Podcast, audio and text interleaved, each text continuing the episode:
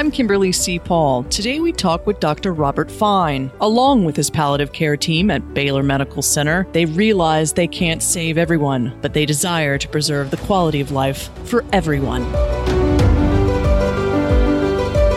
How do we become the architect of our own destiny? Throughout two decades of working with the dying, I think I've discovered the secrets to dying well in America. We must learn to build the pathways to our last chapter, to create the blueprints that reflects our individual lives and values. Knowledge is power, and if we desire a death that reflects our life, we must become the designer.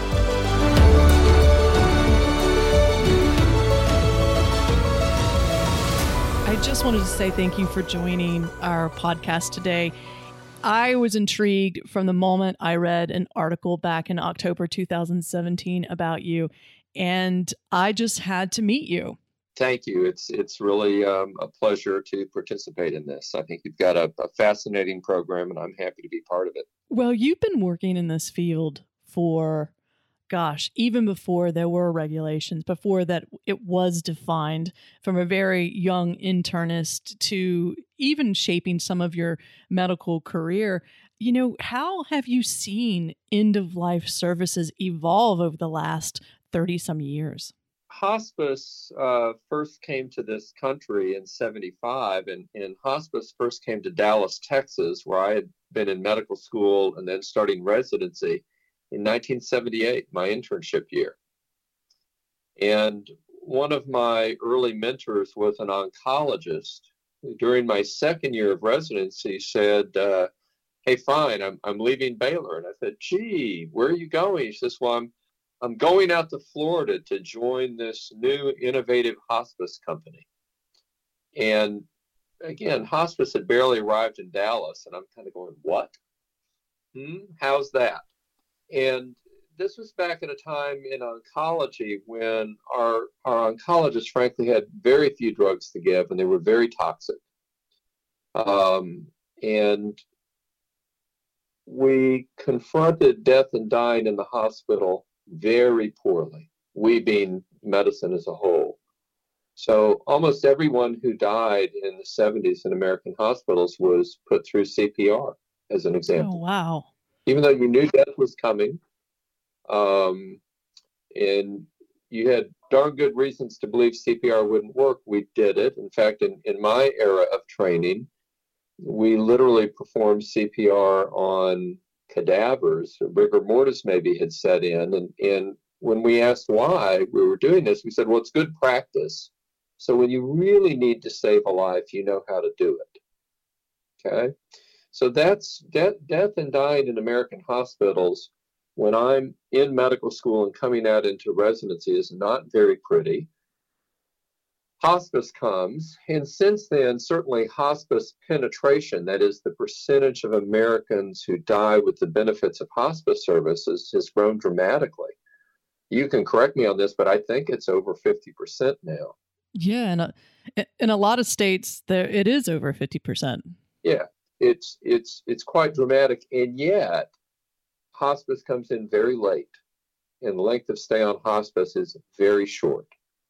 Um, so what's what's changed? Well, I think one of the big changes when you say, well, how has end of life care changed over the years? Increasingly, with the advent of the palliative care movement, we don't refer to it as end of life care any longer. We refer to it as serious illness care. And what this has done is it's it's allowed teams of professionals with the expertise in treating multidimensional suffering, physical, emotional, social, and spiritual suffering, to get involved with patients and families much sooner than if you define it as care only at the end of life. I, I, hope that makes sense. You know, let me ask you this because I was just sitting in one of our in Wilmington. We have this film festival called Cucalorus, and I there was a work in progress about um, a the up and coming death of doulas, and the question someone asked, "What is palliative care?" And I still am having a hard time really bridging that gap to community members and explaining what that is. Okay. Because palliative care is not always end of life. Correct. And could you could, could you help us? Yeah. Um, and I and I asked several palliative care physicians to do it, but I feel like we need to be repetitive um, in to really define what is palliative care. So w- we define it as a multidisciplinary, team-based process to relieve suffering and improve the quality of life for patients and families facing serious illness. So let's break that down a little bit. It's not all about the doctor, it's a multidisciplinary team. And in that sense, it could sound kind of similar to hospice, but if truth be known, surgery relies on a multidisciplinary team.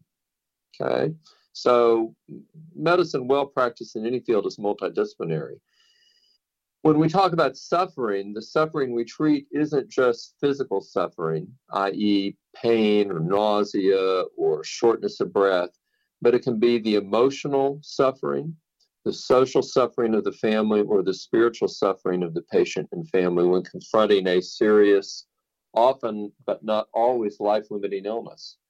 Very important to understand that, that palliative care, well practiced, involves caring more than just the terminally ill patient and or it involves seeing the patient who will become terminally ill at some point much earlier in the course of their illness. Um, palliative care is offered simultaneous with all other appropriate medical treatment. We often like to say at any age or any stage of a serious illness. Um, and although palliative care is not hospice itself, because again, patients on palliative care may be maintaining active treatment of their underlying serious illness. All hospice is itself palliative. It's been a it's been a hard concept for people to wrap their minds around. I, I can remember sitting on um, the ethics committee of a, a very large, uh, prominent national hospice organization. It was the corporate ethics committee.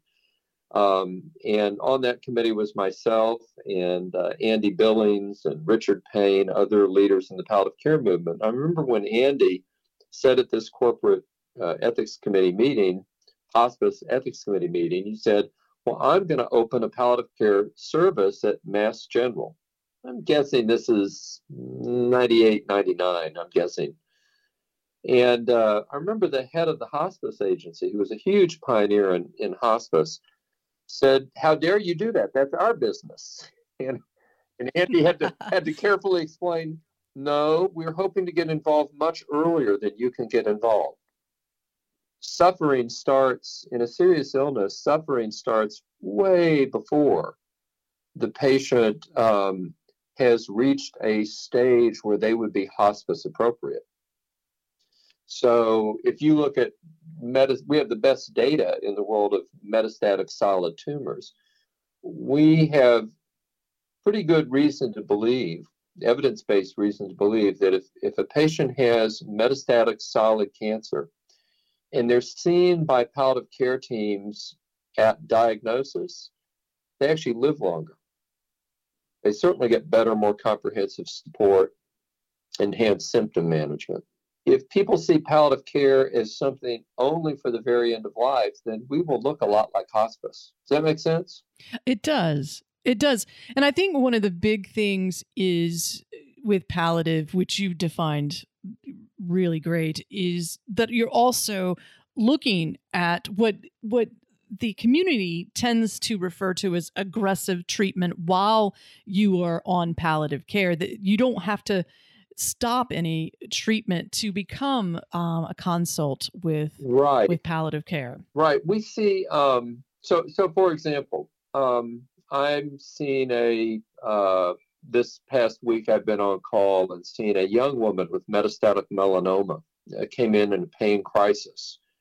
And I said to her, you know, I'm going to need to start you on opioids by continuous infusion to get your pain under control. And I'm going to give you some steroids. I'm going to do some other things. And give us 24 hours and maybe even less than that, we're going to have your pain under control. But the best way to control your pain is going to be the immunotherapy that you're about to start for your melanoma. Because God willing, when that melanoma shrinks, guess what happens? Your pain gets better and um, you might not need so many of my opioids. When we look at, we collect a lot of data on our palliative care service, and and uh, this coming year we will see across Baylor Scott and White Health um, close to 8,000 patients and their families, and we'll probably provide another 20,000 follow-up visits. When we look at all those patients, about 20% will in fact die in the hospital. That means 80% are going home. Now, a good portion of those are going home with hospice, but a good portion of those are going home to follow up in the outpatient setting to maintain what we call disease directed therapy while we are focusing on their suffering again, physical, emotional, social, or spiritual, and continuing to support them. So, palliative care again, if I if you could see me often often i make a great big circle with my arms above my head and say this is palliative care this great big circle. And then i bring my my hands together and make a small circle and say this is hospice. Hmm. a subset of palliative care wow. That Thank you for that explanation because it, it's so confusing, even to some of us in the healthcare system who haven't uh, dealt with palliative or hospice care. E- even us individuals coming out of medical school and nursing school, these are very foreign terminologies and, and definitions that that hopefully we're doing a better job when it comes to. Uh, educating those who are serving the seriously ill. But you know what? Texas Texas really did something radical back in 1999. And I want to talk a little bit about it because they they made something law. They wanted to redefine what terminal illness and irreversible illness is in Texas. Talk to me a little bit about that and how has that impacted how uh, Texas is looking at end of life? Sure. Um, Texas was the second state to have a living will statute. Um, it was actually called the Texas Natural Death Act, and it was written in 1976. And like all the end of life statutes or living will statutes across the country, it uh, conflated terminal and irreversible illness. I seem to remember the language in Texas said, if I have a terminal and irreversible illness, so it conflated those two terms. And then it also defined terminal as, and my death is imminent as certified by two physicians. Then I direct the following things, and the living will could only be used to direct the withholding of treatment at that point. So, pretty routinely in Texas and I think other states, living wills were often ignored because a doctor, number one, would say, Well, I don't know if their death is imminent yet. I won't know that until maybe hours or a few days before they die. Right? And, and who is to say what imminent was, really? Right. And conflating terminal and irreversible was a huge problem in geriatrics, which was my my first board certification was internal medicine. My second was geriatrics. Um, this is in the pre-palliative care world, and I was a, a nursing home medical director, and I saw a lot of elderly patients.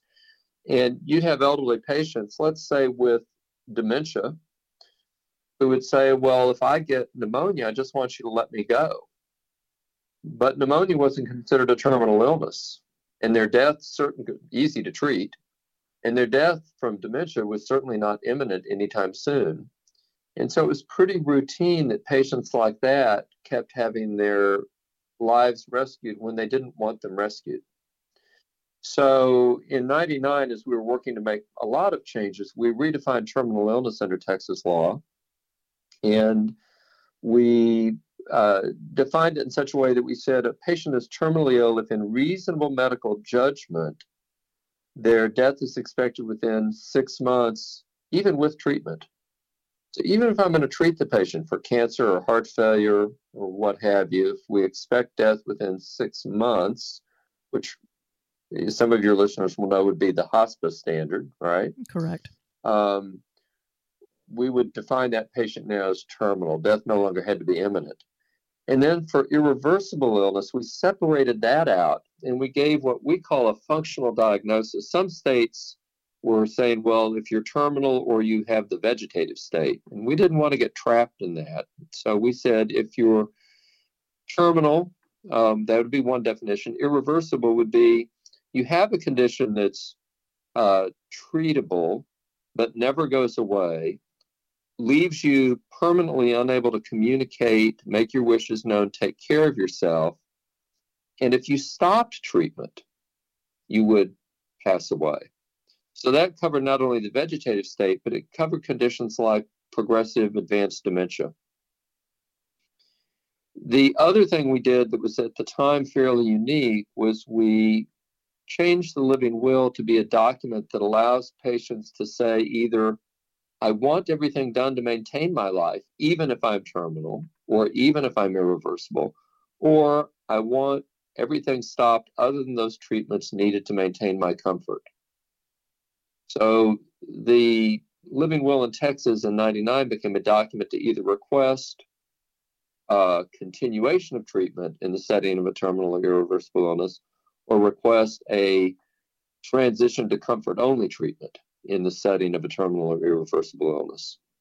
One last thing we did that I think was fairly unique was we made it clear in the law that the only type of treatment that could not be um, withheld was the treatment necessary for a patient's comfort. And is that like pain medicine or? Yeah, yeah. It goes into the question. I, I just listening to you, not to backtrack, it just seems like you had to pave the way. You and many of your colleagues back in the early 80s were doing palliative care, but it wasn't defined. I mean, what was it like to see the needs of patients in the late 80s and 90s and not really call it a specialty. I mean, you were paving the way. I, I think if you talk to anybody of my generation, um, if you talk to Rich Payne, if you talk to Andy Billings, well, Andy's no longer alive. If you talk to his wife, Susan Block, Dr. Susan Block, again, one of the, the giants and pioneers in the field, um, it was um, a little lonely, a little isolating, a little confusing because we were all feeling our way along trying to figure out how to bring a new kind of service to patients and families uh, that institutions weren't used to providing and weren't, frankly, incentivized to provide. I think Diane Meier would, would tell you the same same thing. And a lot of also your own medical culture, your colleagues not really understanding what you're trying to do probably was one of the hardest things to to bear. Correct. A lot a lot of people, yeah, a lot of people thought I was a hospice doctor and I kept saying, "No, I'm not trying to do hospice." Hospice is wonderful. It's the gold standard for when you're now really at the very end of your life. But what about all the suffering that goes on? What about the emotional suffering that happens the day the patient is told you have metastatic cancer or you have ALS or you have end stage heart failure and we're going to try to get you a transplant, but unfortunately, most patients who would benefit from a transplant won't get a heart transplant because somebody else has to die for you to get a heart. So um, we were, to me, a lot of the focus was on suffering. In fact, I we sometimes end our morning huddles. I'll, I'll you know, we'll say, let's go out there and stomp out some suffering Let's go find out where the suffering is, not just the physical suffering, but how's that patient or that family doing emotionally? How are they adjusting to the illness? What gives them the strength to carry on? How can we help them find the strength to carry on? Well, and when you ask people to like what what are you afraid of when it comes to end of life, they say suffering. Almost like 9 out of 10 times. Yep.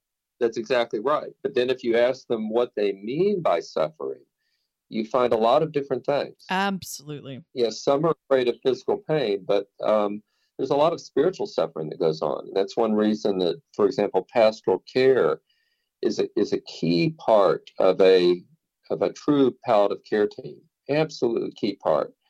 Um, not everyone is religious, but almost everybody's spiritual. I, I would argue that our brains are wired to sense a connectedness to the other, to something bigger than ourselves.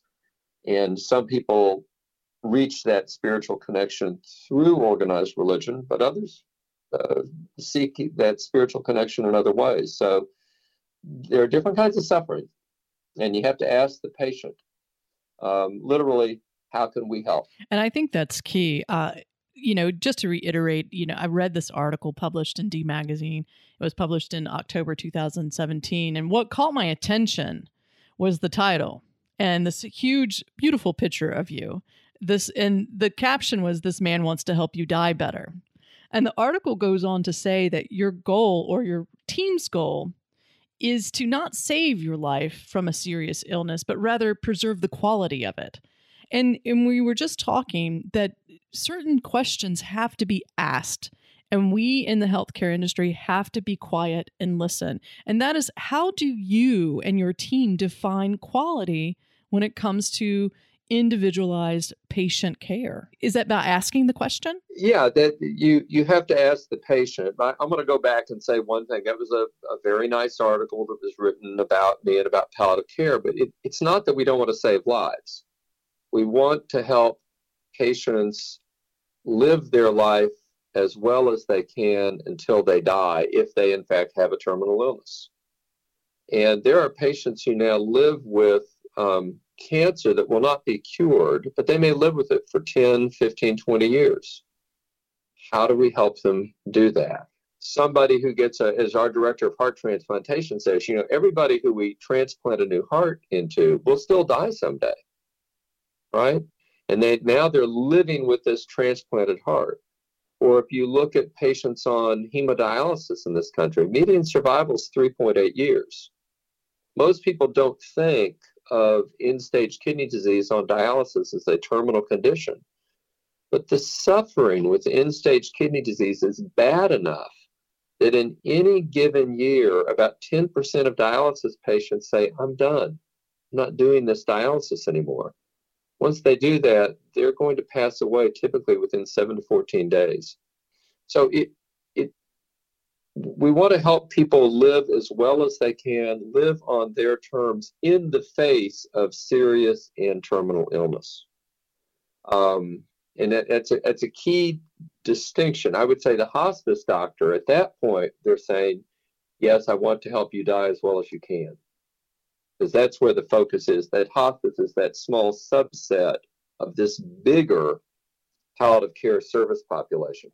Uh, another way to think of it, Kimberly, would be if you looked, if you went to the Center to Advance Palliative Care website, you would see that robust palliative care programs in American hospitals generally serve somewhere between 5 and 10% of hospitalized patients at any given time.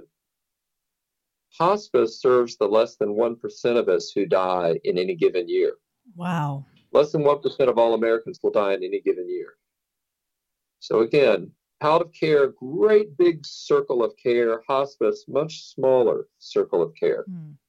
Now back to your quality, defining quality of life. It's not what I say the patient's quality of life is. It's what they say it is. And it's about asking the question. Yeah, and you have to ask the question. And and and uh, you know, we'll, we'll typically walk in the room and say, "Hi, I'm Dr. Fine. I'm from the supportive and palliative care team." they kind of look at you and sometimes they say, Who? And sometimes they say, Oh, yeah, Dr. Smith told me you were coming. And I'll say, Yeah, we support patients and families when there's a serious illness and we palliate. That means we treat pain and other suffering in the setting of that serious illness. Would it be okay if we talk now? And they all go, Yeah. And then I literally sit down and say, So tell me what's going on. How are you doing? And we ask a lot of open ended questions and we kind of see what's coming out. Eventually, there are a lot of questions we get answered, such as what are their hopes? What are their fears? If they can't be cured, what other goals are important to them? What trade offs are they willing to make to, to get a certain outcome? Um, where do they find the strength to cope? Um, we, we ask all sign, all sorts of questions. It's really interesting to me, not living within an acute setting uh, and and everyday life. It's it comes up to like, what types of questions do you and your palliative care team get to help um, other families know that these questions are okay to ask um, because you're in the dark. But what are the I don't know, top three, top five questions that you feel that you experience on a consistent basis from families and patients that that you have an opportunity to kind of, I guess, help us with before we even get to an acute setting? Sure. So wh- whether we're seeing a patient in the hospital or in the office, and um, again, lots of palliative care is outpatient and office based and in some circumstances, it's even home based. We don't do that in our healthcare system yet. We've not evolved to that to that level.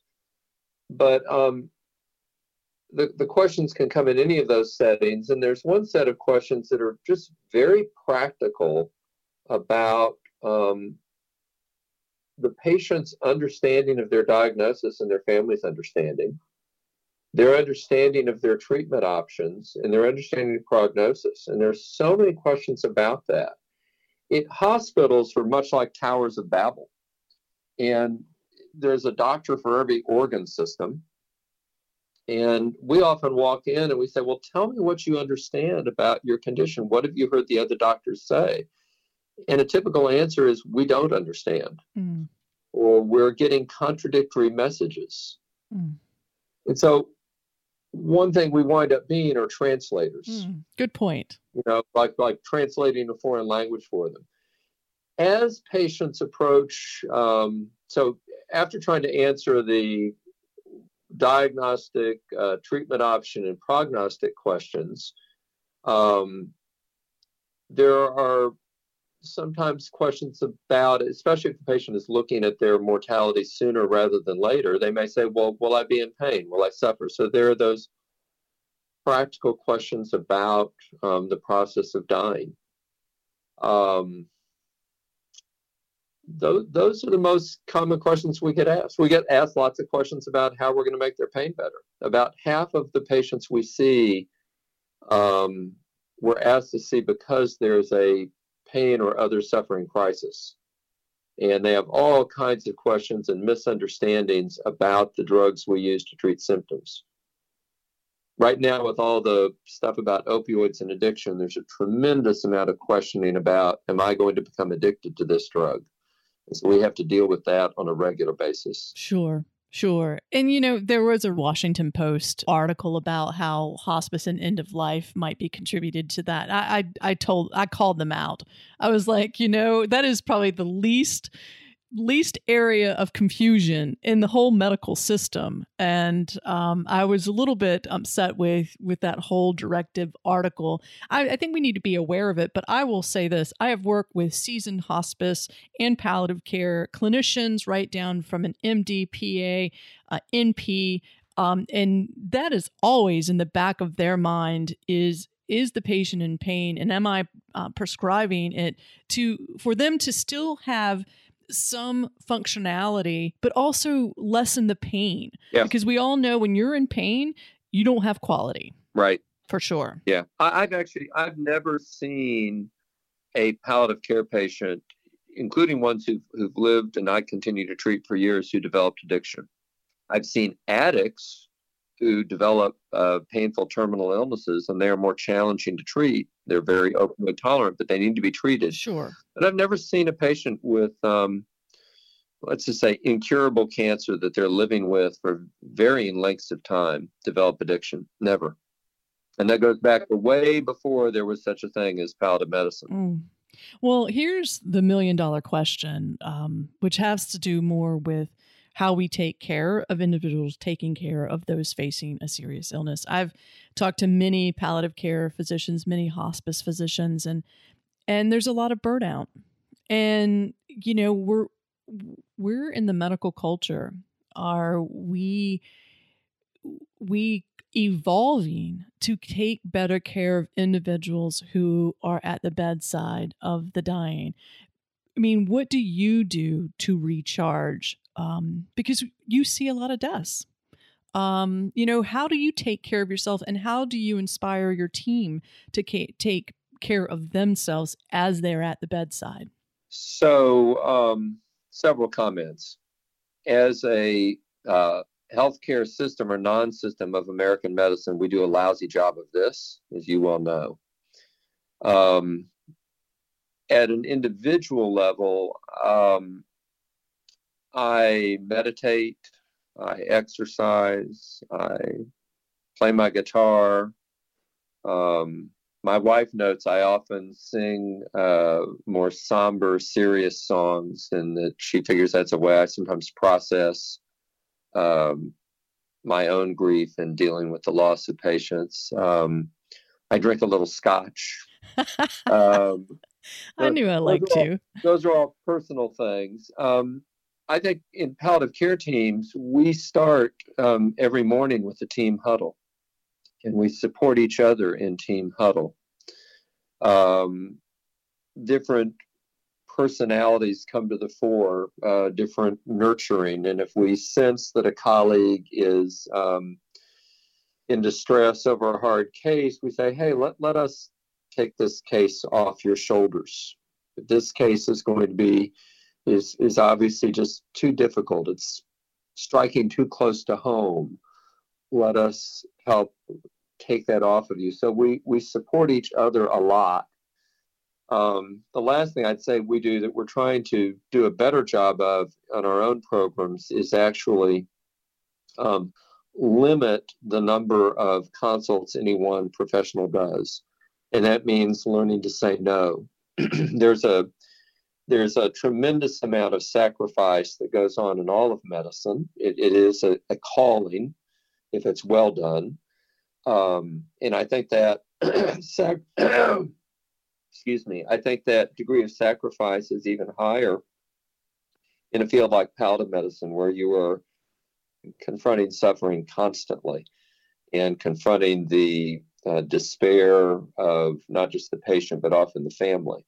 Again, a good a good number of our cases, we're not really working with the patient. They may be comatose in the ICU. We're working with a a huge family, probably in shock. Yeah, in all well, going through all the various stages of grief, and one part of the family may be in denial, another part's in anger. There's another part sitting there. They've been at acceptance for some time, but they can't reach the other members of their family. So dealing with families is, is an art form in and of itself. But um, we we do all those all those things to support each other to avoid burnout. And as I said, the last thing is we try to we try to cap the number of cases we deal with so that we don't take on more than we can handle. And we try to chase people out of the hospital. You need to go home this afternoon. You need to clear your head. We, we try to take care of each other. I don't know what you find from other programs, but I, I suspect it's similar. Yeah, it, it is. And, you know, we're, we're hoping as end of life evolves even to be more inclusive with patients and families that we don't forget the clinicians um, at that bedside. Um, and I don't I don't think you're right. I think we don't do a good job with it. Um, we didn't. The 17 years I was in hospice care, we did the best we could. But these hospice individuals are seeing death on a daily basis. We don't we don't have mandatory grief sessions for them. Um, and and we need to do better. And it's just it's scratching the surface because i do see a lot of physicians and nps that are so talented but just are overwhelmed and burnt out yeah. from it. And and that's the tragedy uh, of it all is that no one wins um, in that sure. s- situation. Not the clinician not the families not the patients. Well how do you see palliative care evolving in texas even further well, one, one of our big challenges in Texas is um, a little bit less than half of all hospitals have palliative care teams. And the hospitals that have the most robust palliative care programs tend to be larger hospitals, 200 plus beds. Um, you know, the hospital where we started our palliative care program at Baylor Scott and White was a thousand bed campus. It's easier to do this on larger, in larger uh, air, larger hospitals than small ones. So one of the things we hope to see evolve is just the continued growth of the field within the state. Texas, unfortunately, at least in my opinion, unfortunately did not expand Medicaid under Obamacare, under the Affordable Care Act. And meanwhile, Medicare reimbursements went down. So hospitals in Texas are really struggling financially. The hospitals wanted to expand Medicaid. It's just our our state government did not. Um, we've also seen the problem in our state of the for-profit hospitals not wanting to invest in palliative care programs. So most of the palliative care programs are in the non-for-profit healthcare and or public healthcare sector. And we're hoping that um, public demand might encourage the for-profit uh, sector to start building palliative care teams. That's that's certainly one of the things I'm kind of praying for, so to speak, because you you shouldn't have to. There are plenty of good doctors at for-profit hospitals. The the type of hospital you happen to go to should not preclude you from getting state-of-the-art care. Let's say for advanced cancer, and the American uh, Society of Clinical Oncology now recommends that all patients with metastatic cancer be seen within eight weeks of diagnosis by a palliative care professional. That's awesome, though. Yeah, yeah. yeah. And so um, it is awesome, and I don't think hardly anybody in the country can meet that demand yet. But we, we hope to see that change. We hope to see it evolve. Another thing that I hope to see evolve personally is you may or may not recall when you asked me my definition, I said we serve patients and families. Uh, a lot of palliative care programs and most of adult medicine says we serve patients. So the cardiologist treats the patient with heart disease, the oncologist treats the patient with cancer, and so on. We say that we treat the patient and the family this is absolutely essential to support that family, to help them deal with their grief, their emotions, give them guidance. If the patient's at home, they're often the support for the patient themselves. If the patient's in the ICU, we're typically not talking to the patient, we're talking to the family. So it's always been, and there's, by the way, there's there's no way to get reimbursed for that. You can't you can't submit a charge for family counseling, basically but it's an absolutely essential piece of what the best palliative care programs do. And then something we've really pioneered at Baylor that we think is absolutely critical we're an adult hospital system. We have one pediatric hospital uh, down in central Texas, and all the other hospitals where we have palliative care programs are adult hospitals. Families have children. And I learned early on that I did not know how to communicate in a developmentally appropriate way with a four year old as opposed to a 14 year old when that child's parent or grandparent had a serious or terminal illness, or maybe even a terminal illness to the point where they were imminently dying. I thought, I'm an adult doctor. What do I know about talking to that child or supporting that child? What do they know? So we we started a um, child life program within our supportive and palliative care program. Uh, it's we're probably getting up near 10 years now. And um, again, it's one of those things, unfortunately, that insurance won't pay for, but it's absolutely critical both to the child but to the adult patient's journey. So we, we see lots of adult patients Let's talk about that percentage of our patients who are dying in the hospital, about 20% across our system. Um, often they can't have a good death until they are able to communicate effectively with the children they are leaving behind. And adult practitioners don't know how to help them have that communication. Does that make sense? Absolutely. So that's another, when you say, where do I see this going? Well, in my own state, I would like to see an expansion of, of uh, palliative care in general across the state. But I think within our field, within the broader national field, there are not a whole lot of programs in the country that um, are focused on serving the children of the seriously ill adult. And in particular, the adult who's now so seriously ill that they are really at that hospice stage, that active stage of dying. They have days or weeks to live. How are we helping the child process that? And, and it's actually become one of the most popular services we provide from families. I mean, I'll, I'll kind of joke, that, well, Dr. Fine, you, you've helped our pain. That's very nice. Thank you so much. But you know who's really great are those child life specialists because that that's a huge emotional burden in a family. Well, and we know if we do not get a hold of the grief, especially in these young children. They carry it throughout their entire lives. Right. Exactly right. Exactly right. And it comes out in so many different ways. Exactly right. Well, I can't tell you. I'm so excited to hear um, what's happening in Texas. I mean, it it it's always go big or go home when I hear about Texas. The only thing I have to really not like is that the Dallas Cowboys live there and I'm a Washington Redskin fan. But other than that, yeah. um, you know, they Texas is is really a, a, state that is very interested in expanding palliative care and interested in taking care of those facing end of life.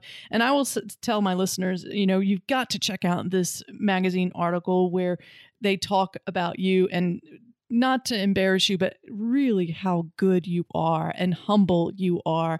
I love the article, and I and I'll attach the article to um, this podcast on my Death by Design um, website. But Dr. Fine, I can't I can't tell you how much I appreciate what you're doing in your community for end of life and palliative care, and and hats off to you and your team. Well, Kimberly, thank you. And again, uh, my hat's off to you because we need public education about these issues. Well, thank you. It's what what you do is is really important. And I'll I'll, I'll close with whenever whenever we get a new palliative care consult, we have to say, well, where did it come from?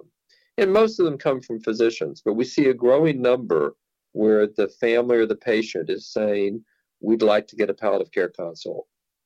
And that's exciting to us as they, as lay people come to understand that there's this new field out there. And I think the work you do is a really important part of that. So thank you as well. Well, we're all part of the same drumbeat, as BJ Miller says. It's a, yeah. a cadence that I'm very happy to be a, a small part of and um, of a larger team. So I, I really do, again, thank you for your time. I know you're busy taking care of patients and uh, the medical center, but this was really important conversation that I thought that we needed to have. And hats off to Baylor Medical Center for um, investing in someone like you and, and hopefully furthering the palliative care efforts in the state of Texas. Thank you.